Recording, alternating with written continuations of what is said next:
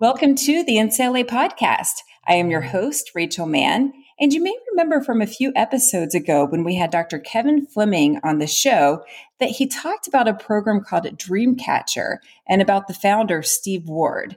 I was so interested in what he was talking about that even during the recording, I was already doing a search for and looking up more information. And we got when we got done with the recording, I told uh, Kevin, "Hey, you've got to connect me with this person. I think this is something that our NCLA audience and administrators can really benefit from." So he put me in touch with Steve Ward, and we've had a few amazing conversations over the last few weeks. And I'm so excited to have him here on the podcast today. He is the Chief Strategy Officer, the founder, president, and chairman of the board, speaker, and change maker for Dreamcatcher. And I love his tagline on LinkedIn, which is helping others find their life purpose. So, welcome. Thank you so much for joining us today, Steve. Hey, thank you, Rachel. I appreciate being here today. I would love for you just to share with the audience some about yourself, your journey, and what motivated you to create this program, Dreamcatcher? Thank you for that, that wonderful question. I always have to, to think about timing uh, when I'm giving the answer. I want to give you guys the, the short version of this. Um, Dreamcatcher was created on two different premises. Uh, one was from my personal experience of being what I call a, a child left behind. I had that term before it was ever a thing with President Bush. But what that simply means is I grew up as a, as a, a student starting off in Compton, California, um, where my educational career began, uh, always in the back of the classroom because teachers always say, you know, you don't, you, you don't learn like everybody else. You're not able to pick up things like everybody else. And this um, narrative was repeated year after year after year when I'm doing parent conferences and sitting next to my mom while my teacher is constantly, you know, telling her what I cannot do, what I am not doing, what everybody else is doing, and where I am. It got so bad to the point to where um, several years into elementary school, um, they were repeating to my mom how many years he should be held back because just how far he was behind. And year after year, they just kept passing me to the next grade, passing me to the next grade. And so, um, as many of you guys could imagine, you know, the mental effects on a on a young person who's being told what they cannot do, how far they are behind, you know, that that trauma, that despair, everything that we talk about today in mental health, I was experiencing back then with uh, feeling like I wasn't valued, like I didn't have value. Everybody in education made me feel as if you didn't learn like everybody else, you wouldn't be successful in life. And so it left me in this place of always thinking, what is my place on this earth? And am I just wasting space? Um, it was a very lonely place to be all throughout. And up until when I was in high school, when everything finally came to a head and, and mind you, I love education. I've always loved education. I wasn't a class clown. I wasn't that child who was um, so disengaged or he, he was being distracting and disruptive. I really wanted to learn. And I remember it was in high school, pre algebra, and I had drawn this line in the sand and said, okay, I failed all these other tests, but I'm going to pass this one right here. And I remember having um, tutors. I remember working my, my tail off, you know, studying. I had always studied hard, but this time I put in that extra effort um, to try to get it. And I remember um, being confident after taking that test. And as soon as it was time to put uh, turn it in, I you know asked the teacher, you know, can you please get this back to me as soon as possible? I really think that I did well on it. And I remember a, a, week went by, and then two weeks went by, and then finally on a Friday, and I was a football player, so it was football Friday. Had on my jersey, uh, but I was again in the back of the classroom, closest to the door. And I remember at the end of that period, the teacher, you know, walking down the aisles, you know, handing out the the the, the test and turning the test upside down. And so I watched everybody, you know, look at their looked at their face when they got their grades back, and I was excited. He finally came to me, and I'm expecting him to smile. I'm expecting some interaction, but he put my my tests on the desk upside down, and he kept on walking. And I remember thinking, you know, that's kind of odd for someone who should be proud of me or happy, you know, because how excited I was about what I thought I did on this test to just keep walking. So I turned the test over and there was a big fat D. And I couldn't help but to to, you know, put my head down on the desk. I was crying. The bell shortly rang after I was first one out. I found myself in the quad, and uh, I was, you know, um, pretty much cursing out God, like, "Why you make me stupid? How come everyone else can can not have to try so hard? They can be up all night playing video games and things, and I put everything I have into trying to pass this test and being a good student." and this is how I'm repaid. God, why did you create me this way? And I remember doing that over and over for the course of about five minutes. And then after I got it all out, it was probably another five minutes later when I was just quiet for a little while. And I heard this little voice kind of repeat back to me, just all this is for a reason. You know, you're not the only one that learns this way, you know. And then shortly after, I start seeing these visions of, you know, something that I would be able to create one day that would actually help students that were in the batch learning. the course, you know, I didn't hear the word batch learning in that little communication at that time, but you know, uh, you'll, you'll create something that's going to help other people who learn like you and who are also trying to figure out, you know, how to best, um, you know, fit into education. And I started seeing these visions and things, and that's when Dreamcatcher was born. And this was as early as 13 years old. I started writing down what it would look like uh, almost 30 years later. And so that was one facet of why it was created. The other facet was um, I was a fireman for nearly uh, 20 years. And and one of the things that really made it more apparent, not only just my own experience, but what I was experiencing out in the field, is that the mental health had like exponentially grown out of control during the time I was in the fire service, seeing kids um, and young people and people in general committing suicide and and um, uh, going through depression bouts, and we were taking people like in record numbers. One out of every three calls seemed to be someone that were taken to the mental hospitals, and I had the luxury of being in the back of the ambulance multiple times with so many people and hearing you know their stories and asking being able to ask questions. How come you know you're trying to kill yourself? How come you feel this way about yourself? And you know in every in every scenario just about it was always you know feeling like well i don't feel like i belong on this planet. I don't feel like i have value. I don't feel like i have a purpose. I don't feel like no one cares or loves me and things. And so uh, sitting back there in the back of the ambulance and on these different calls and really understanding that i have something to give um, people that is should be on a preventative side and not just on the reactionary side. That I needed to create this program and do it as soon as possible and invest all my money that I possibly can into helping people, you know, like myself, discover that they have value, that they have purpose, that they are valued, that they have something to give, and that they should be thinking about, um, you know, what they what they can do tangibly to give to the world as a value instead of just thinking about how well they're doing in academics and getting good grades and trying to get a piece of paper that may not ever fulfill what it is that they should be doing with their life.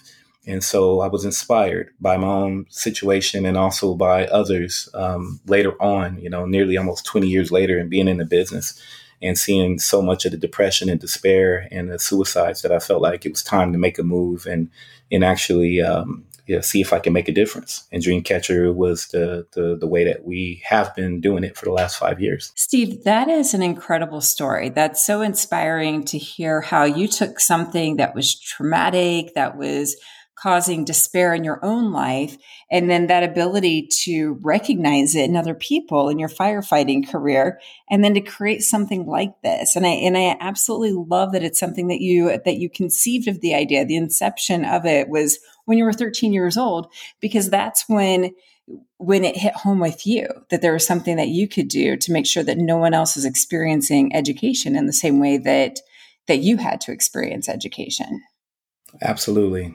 It was so important because, um, you know, one of the things in, in hearing that voice back was um, the simple fact that I wasn't alone and that there was other people who felt like I felt, but yet, you know, no one was communicating that they actually felt that way. And so I, I realized that I had to experience this for myself and also see a solution in my mind um, and also get that confidence that, you know, if it's just even one person that we can help, that I can help, it would be worth it. And come to find out that, you know, there's millions of people across the nation and the world who feels like they don't have value, um, like they don't have anything to give. They don't have any real reason to live other than to appease other people doing things that they don't really want to do or understand, you know, what they're supposed to do, and that's education. There's nothing bridging that gap between academic achievement and real world success. Well, and as you were telling the story about asking the teacher, has the test been graded? And you're so excited because you thought you had an A and that you had done such a great job on the test. I can't help but connect with the teacher and think about when I was a teacher, like times when you're just so overwhelmed, just trying to keep up with everything and getting behind on grading, getting behind on getting things back to students but also how easy it is when you're in that mindset as a teacher of being overwhelmed with your own purpose and trying to meet the needs. It's easy for a student to fall through the crack and for the teacher not to see that stress, that turmoil, what that student is experiencing. So creating something like this is not only beneficial for those students, but it's also helping the educators as well. Yes. You know, no one has ever said what you just said to me before and let me tell you why that's important because that's why I think that what we're doing is, is, is less of an idea of what we think we could have done and more of a divinely inspired. Because as a student, I was able to see things almost as an outer body experience. Um, being able to see that the teacher was was just doing nearly what they were supposed to do and mandated to do. So I never took it personal that I was in the back of the classroom. I never took it personal what they were saying, and I and I still don't think that it was a negative thing that they were articulating to my parents and also to myself.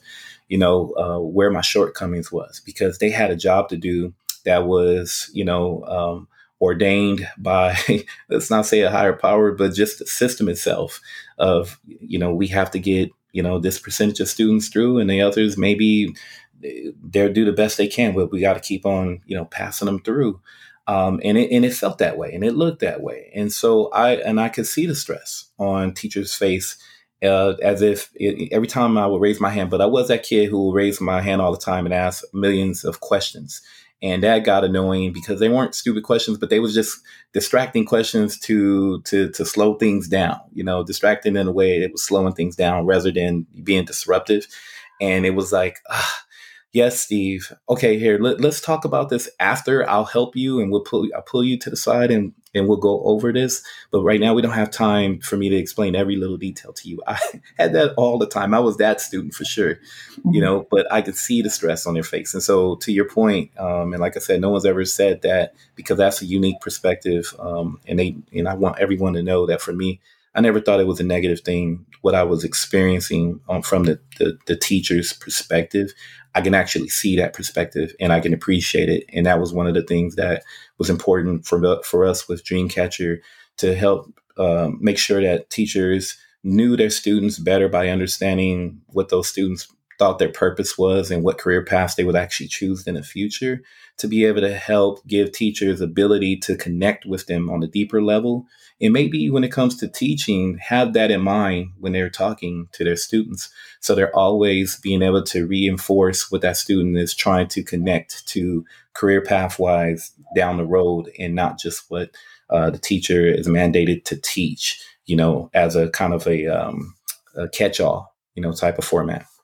Oh, absolutely. And I think too, it's just that needing a system change. The education, even when we were young, when we were in school, these things that were hurtful that stick with you throughout life. But again, it wasn't even recognized. No one, first of all, no one talked about mental health back then or even acknowledged it.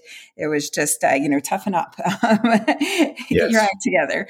And it wasn't that sense of having that individualized education where each person matters, each person is recognized for their unique abilities and skill sets, which aren't going to be the same as the person next to them and doesn't always mean like the book work and the tests in front of you, which which again, that individualized piece is what your program's all about. But I don't want to give too much of that away because the folks listening in are still uh, learning all about this amazing program. Um, but I want to dive into something that that you talk about you say uh, that a pathway starts with purpose. So what does it mean to say pathways start with purpose? And whose purpose are we talking about? Awesome awesome question. So currently right now and i think that everybody probably would agree at least it's been almost 100% in agreement that we've in education in america i speak just for america is that we've put millions and millions of dollars into internship programs, into STEM education, into a number of other different programs and technology and equipment. And we've we've brought all that stuff to our institutions and put it in front of our youth and say, okay, start using this stuff. And therefore you should, you know, find a career path, you know, uh, from these this exposure that we're putting you in. And just about in almost every scenario I found, and when you get the chance to talk to an administrator, you know, and uh, I remember even specific one time being at a conference and this uh, group, it was a um, it was a college and career readiness type of uh, format, and this this school was talking about how wonderful their engineering program that they they have, and they they brought it to their school, and it, and and everything has been working out really really great and they were so excited about talking about their their program. And then one of the participants raised their hand and said so can you tell us how many students have you actually had go through that program and what has the success been? And then all of a sudden you saw the excitement in the presenters go away. They wasn't anticipating someone mm-hmm. asking them exactly how many students have you had going through. They was more excited to talk about what they were doing and the million dollar grant that they got to buy it and the, the community partners they had that was supporting it but they was not happy to start reporting that they only had out of you know a school of 2000 students they had about 10 to 15 and maybe 20 people that actually went through that program. And that has been the case in education for so long whereas we kind of put the cart before the horse where we're, we're, we're trying to spend so much money in giving exploratory opportunities but we're not putting any you know time and effort and tools towards marketing to what I like to call not students, but your customer. Your, your, students are the customer. And just like in, in business, we should be marketing to the students. And, and by marketing, I mean, you have to know who they are, know what the, who the audience is. What do they, what do they want? What do they think about themselves? What do they feel themselves being in five or 10 years? you know, rather than just, you know, putting something in front of them and telling them to do this and then just think because you spent a lot of money or time into something that it's going to be successful.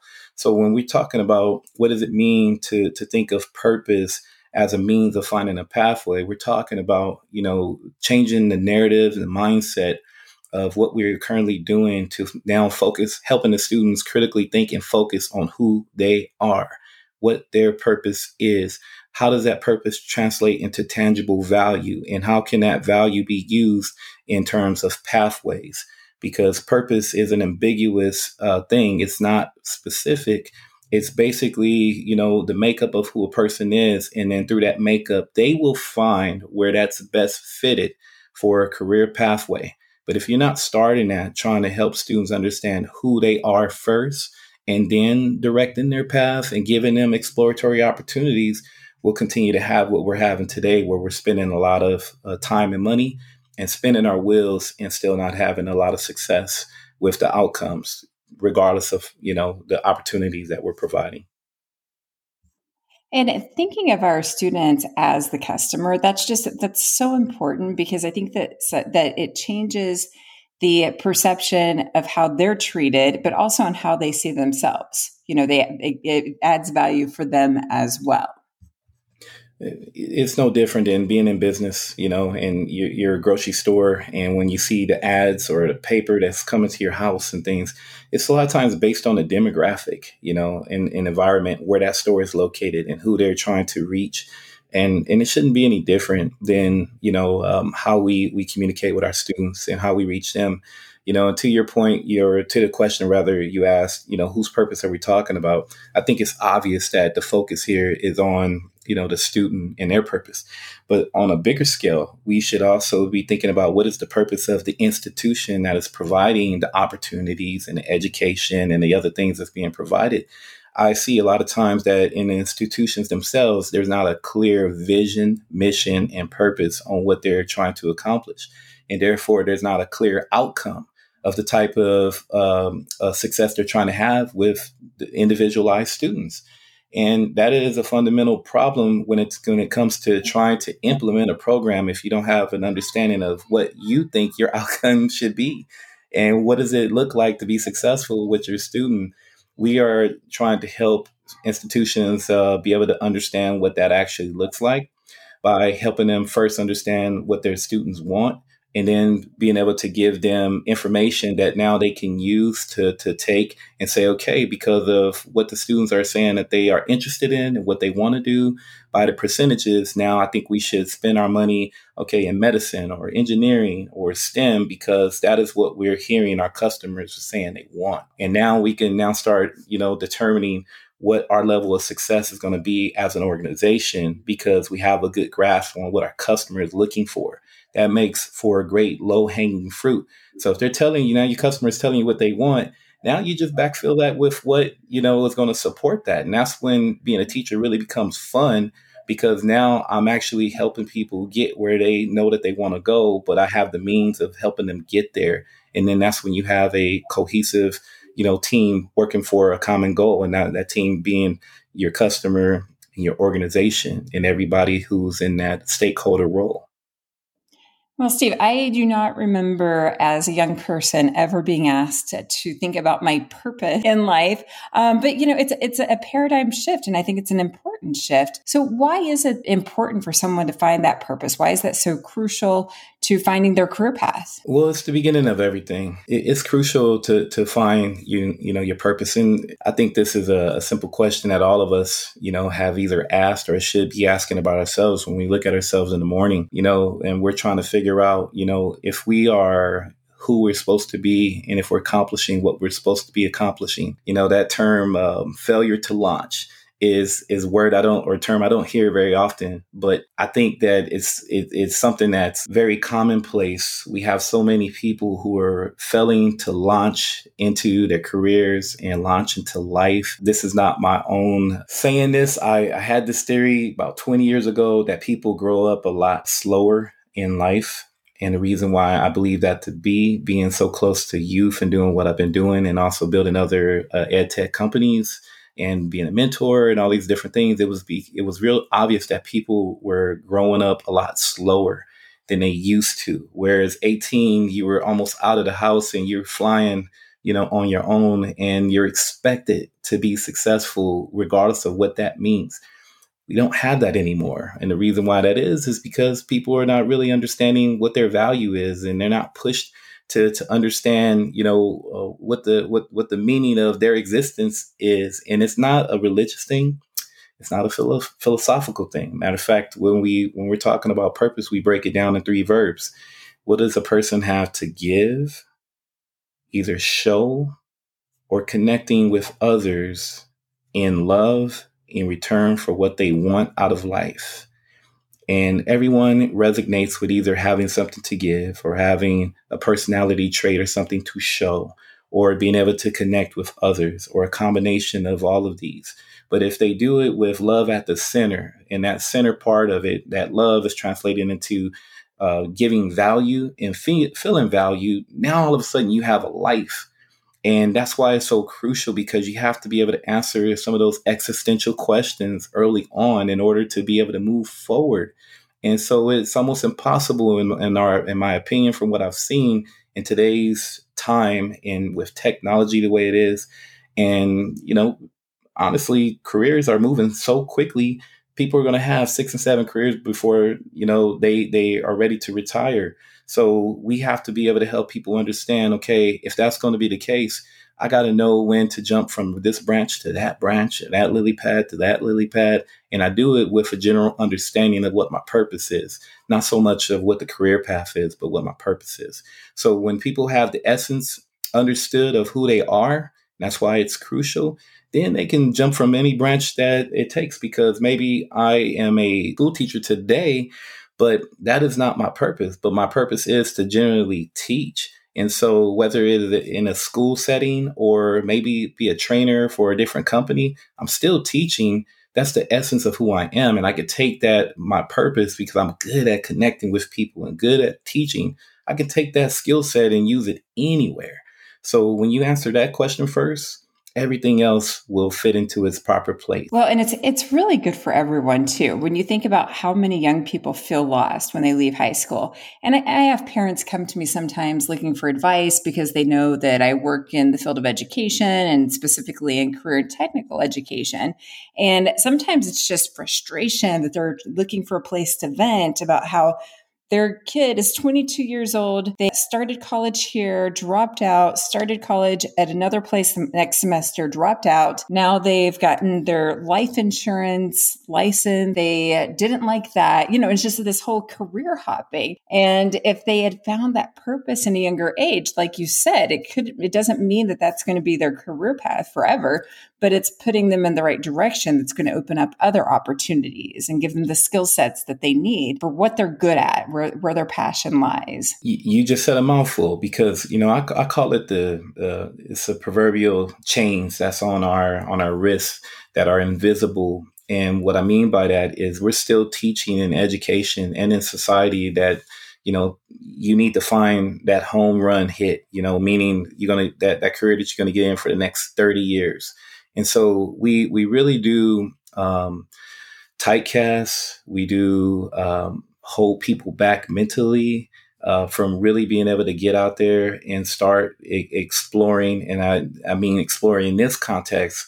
Once they have their purpose, being able to explore where to use that purpose to best suit whatever fulfilling the necessities that they need. You know, we're talking about high uh, Maslow hierarchy of needs at this point you know, now that I understand my purpose, now I can start focusing on, other things. What do I need to survive right now? And this is all done in the context of understanding that my purpose may change over time or how I use my purpose may change over time, but I'm no longer, you know, um, with the chains of trying to find a job that I'm going to be retiring from in the next 30 years. So now I have more pressure and stress to try to get this right the first time this is no longer an, an, applicable way or applicable may not be the right word but appropriate way to to to live out my existence on this planet because things are just moving too quickly for me to to to, to hit that kind of home run right off the bat.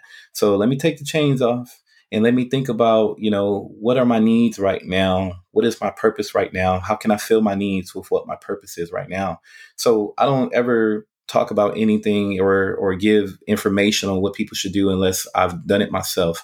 And so here's a short example. So I got hired as a fireman at the age of 20 because my purpose has always been to to help save lives, help people in in dire needs. And so I've always found myself as a leader. That was one of the the, the key traits that I had even when I was struggling in education.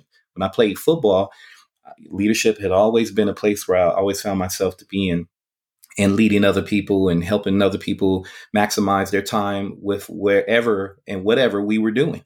And so that has followed me. And so it followed me into choosing a career in the fire service.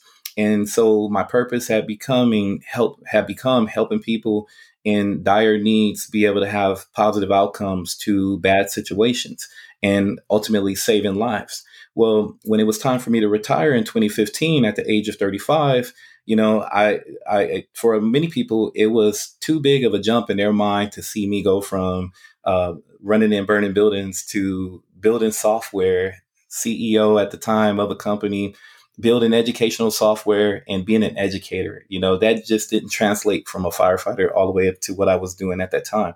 But I had to help people understand that it was never about fighting fires. I never considered myself to be a firefighter. I always felt, uh, figured myself to be someone who was just there to help and save lives. And guess what? That same philosophy of what I use to be a firefighter is the same philosophy and the same core values and the same purpose that I use right now to save lives in this regard. So, what am I saying? I'm saying that it doesn't matter what it is that you're doing as a way of using your purpose. What matters is that you understand who you are and what your purpose is and how to translate that into uh, whatever need that needs to be filled. And so to all of those those people that we're talking about right now that is looking in the mirror and trying to figure out you know, you know, what am I supposed to do for myself and where am I supposed to be going and what am I supposed to be accomplishing? You know, you got to take the chains off. You got to start off with, no, where am I at today and what is my purpose right now and who needs me and where can I apply that in a situation where it's going to give me what I need as well. There is so much goodness in what you just said. And I especially love the, uh, when you said, I never saw myself as a firefighter and just how that saving lives translates into every area of your purpose and what you're called here to do. Absolutely. You know, I won't go too go too much further with that story than this, but just to that point to illustrate it and bring it home even further is, you know, a lot of times you're able to identify firefighters on the freeway, on the streets, because normally they would have a fire sticker on the back of their truck or a license plate that says something like four day firefighter, which means how many days they work, you know, in a week. Um, a lot of different things that signifies that, hey, this is what I do, this is who I am. I never had any stickers on the back of my truck and I never had any license plate. And one of my coworkers one time, his wife, uh, she confronted me about it. She says, uh, Steve, and I was a younger fireman at the time. She says, I noticed that you don't have a fire sticker on the back of your your your, your truck. How come that is? And then she she started making assumptions. She says, "Is it because you don't want to stop to help people um, when they have an accident, or if you're somewhere and someone is looking for a firefighter, you don't want to be identified? Is that what it is? What, what's the what's the problem there?" And I said, you know, first I was kind of deterred by her assumptions. But I said it to her straight, like I just said it now. And I said, you know, I never visioned myself as being a, firefighter, being who I am. It's simply what I do. And I don't want to have myself on a pedestal and, you know, um, talking about something that I that I nearly just do and not is out in the public and bringing attention to myself. I said because it, although I'm proud to be a firefighter, it's just simply what I do. I don't see people who are plumbers or teachers rolling around with stickers on the back of their their cars saying I'm a teacher or I'm a plumber, you know, and they're just as proud of their career and what they provide the community as I am. So I don't feel like I need to have any special attention. It's just merely how I'm living my purpose right now. And she didn't have an answer for that. So, you know, that that that's how deep this runs with me.